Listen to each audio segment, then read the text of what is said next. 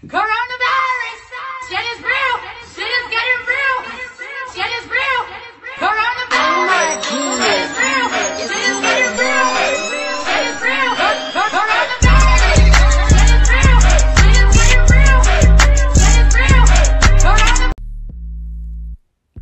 Hey guys, it's Melly Lene, and I'm back with another wine break. So get your glasses out and listen while I pour.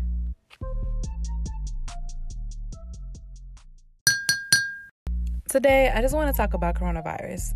Um, and what the hell is taken from us, or what new perspective is uh, it has allowed us to catch sight of.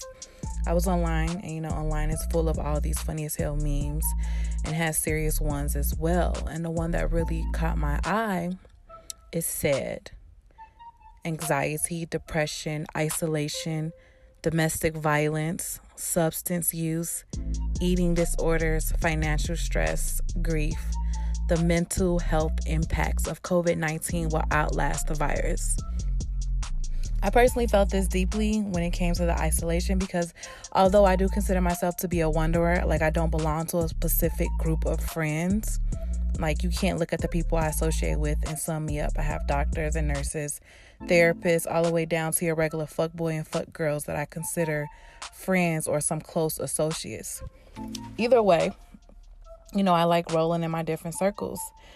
And when we weren't quarantined to our home, I was hanging out with people here and there, um, friends or associates. Now it just feels pointless to reach out. I mean, let's be clear, I was never the friend to reach out and just hold a conversation. If we were talking, if anyone was talking to me, it was about a plan to do something. Every now and then I would, you know, check on someone if something happened in someone's family or a birthday. But I still appreciate the socialization on my terms. But now it's like, what the fuck are we gonna talk about? The only interesting friends is the idiots that's not social distancing. I call them the renegades. I be hype as hell. Like when I see them post their dangerous, clearly not six feet gatherings. I'm not going, but shit is some newness to my day. When I'm scrolling on one of the three social media pages that I scroll on every day, all fucking day now, I'm more addicted than I ever was before. I'd be like, damn, they're having a good ass time. You know, I wish I could be that way. I wish I could be out here taking a chance to catch a fever. I just be scared. So I rather wait until outside open back up. And then I think to myself, I'm just like, these motherfuckers is out here living their life. They've been living their life for the past however many fucking days that they don't went out and they don't have no symptoms. Am I wasting my time being careful? You know what will really piss me off is if these people have been living their life like outside has not shut down and they never get sick. Not that I want someone to get sick, but the fact that they took a chance to do them, okay? And they suffer no consequences whatsoever, not even a fucking scare. And here we are, here I am. Scared to go to the damn grocery store because I don't want nobody to cough on me. I don't want to take a chance of getting a motherfucking fever. Sometimes I'll be like, I'm gonna do it. I'm gonna do it. I'm gonna just go to one of these goddamn gatherings. I'm about to invite me some friends over. I'm about to live my best inside the house, not outside the house life. And then I remember that I am the person that catches the side effects of shit. Like, you know how they had those commercials, they'd be like 99.9% safe. There's only that 1% of people who would catch nausea, diarrhea, possible death, fever, yellow face, red eyes, pink lips, blue toes. I'm that 1%. So I just decide, you know, I'm gonna just watch them live their life and hopefully outside opens back up because when I do, it's on. Like, I'm never gonna be in a motherfucking house. I don't even think I'm gonna sleep in my own house. I'm gonna have such a movement of not being in the motherfucking house. I might give my motherfucking house up and live in a tent so I could technically be sleeping outside so I can make up for all the days that I did not get to go outside. I mean, don't get me wrong, there are some perks to being in the house. I get to drink mimosas every day for breakfast. You know, I don't have to worry about how much I drink the night before because work is now in my living room, my bedroom, wherever I drag my laptop to. I do have anxiety when going out. When it's time to leave, I get all my damn protection gear on. I feel like I'm going outside to fight off zombies. I haven't checked my mail in a month. My car is still full from last month.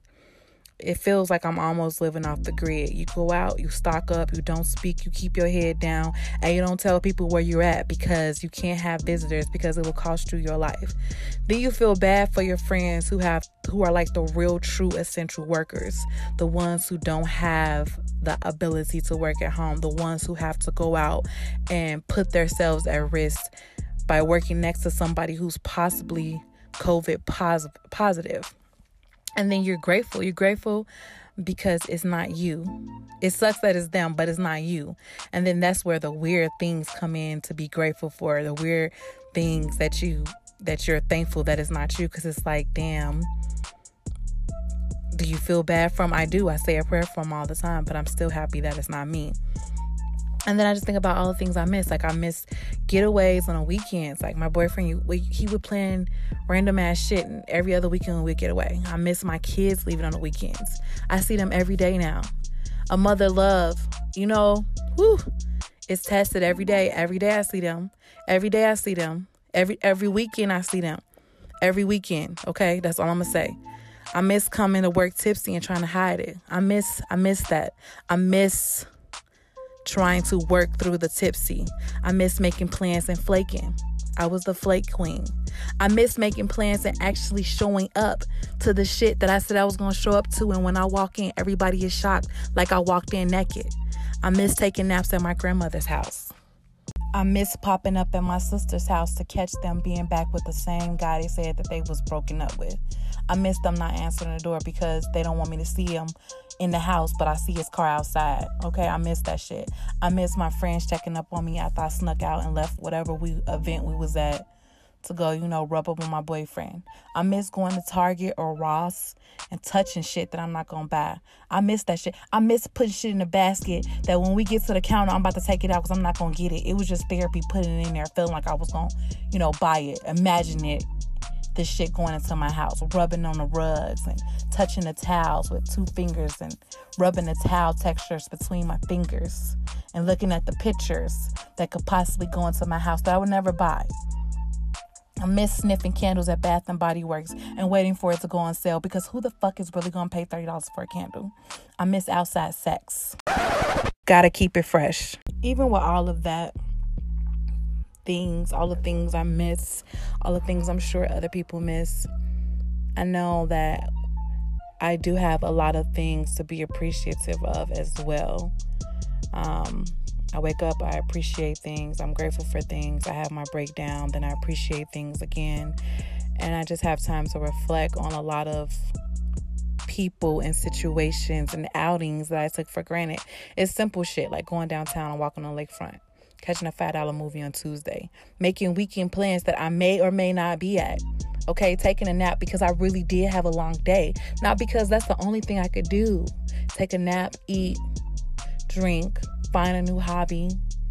Okay, the hobby may wear me out learning how to really master this hobby, but uh, uh inevitably, it's another nap coming. Okay, I, I'm probably gonna become a liquor connoisseur eventually. I, I, I don't even know. I think I'm almost drunk every wine in my community liquor store. I think I've tasted every wine by now. Either way, when this is all over, I hope we come out of it with a better perspective on life and also an appreciation for making it through it. It's so many people who are financially struggling, they can't even put food on their table. Um, I saw something on Facebook where someone thought it was funny that a gentleman was arrested for stealing a bag of food out of the grocery store. That's not funny during the times like now. That's sad that it has come to that point where people can't even put food on their table. It's a, it was at that point before, but now it's really drastic and it's really in our faces. And the government thinks that $1,200 is going to fix it. It's not even going to scratch the surface for some households who are families of four or five and plus. And, and it's sad, and it's sad that there are a lot of people that are not comfortable right now with COVID going on. And for those people, I pray and I hope that they make it through. And for the essential workers, I hope that they stay healthy and they don't um, affect their families or, you know, they don't lose the battle to COVID as they go out and they are heroes on the front lines, literally. Um, and for all of us at home that are actually quarantining ourselves for someone or for ourselves in general, I hope that when we come out of this, we don't have PTS syndrome of some sort. I don't think that we're going to be able to completely come out of it untouched.